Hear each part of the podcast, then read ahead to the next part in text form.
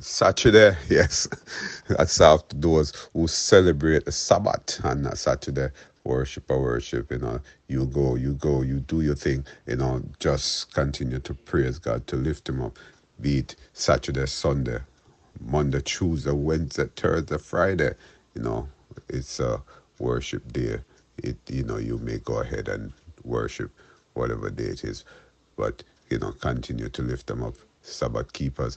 Look, Black people have resisted oppression, injustice, fear, and uh, persecution from the day of the first slave ship's arrival upon these shores. Yes, slavery was met with many forms of resistance, from outright rebellion to escape, you know, to abolition, politics, and ultimately civil war in the United States. But considering the various types of social justice that we have mentioned yesterday distributive, procedural, retributive, restorative as we had celebrated and we perhaps still reflecting on black history, on the, the black community, how did the black community experience social injustice?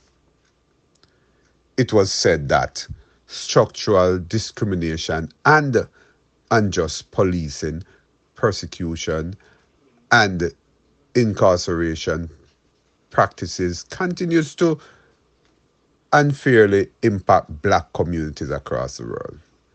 Yes, we heard that. Scholars have been saying that, some scholars.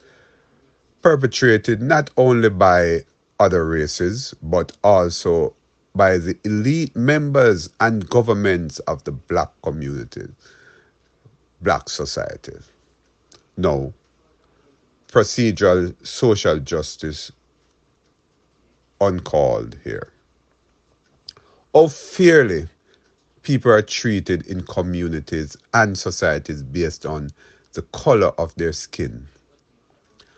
Black youths in black communities bleach their skin with the belief that they will be treated better by blacks, same blacks, if they were not looking black.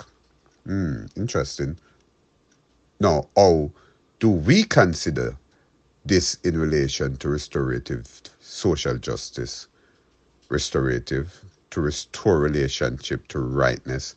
A question to you. That's a question to you. Thanks for taking another knowledge break with Dr. Kenute White. Goodbye.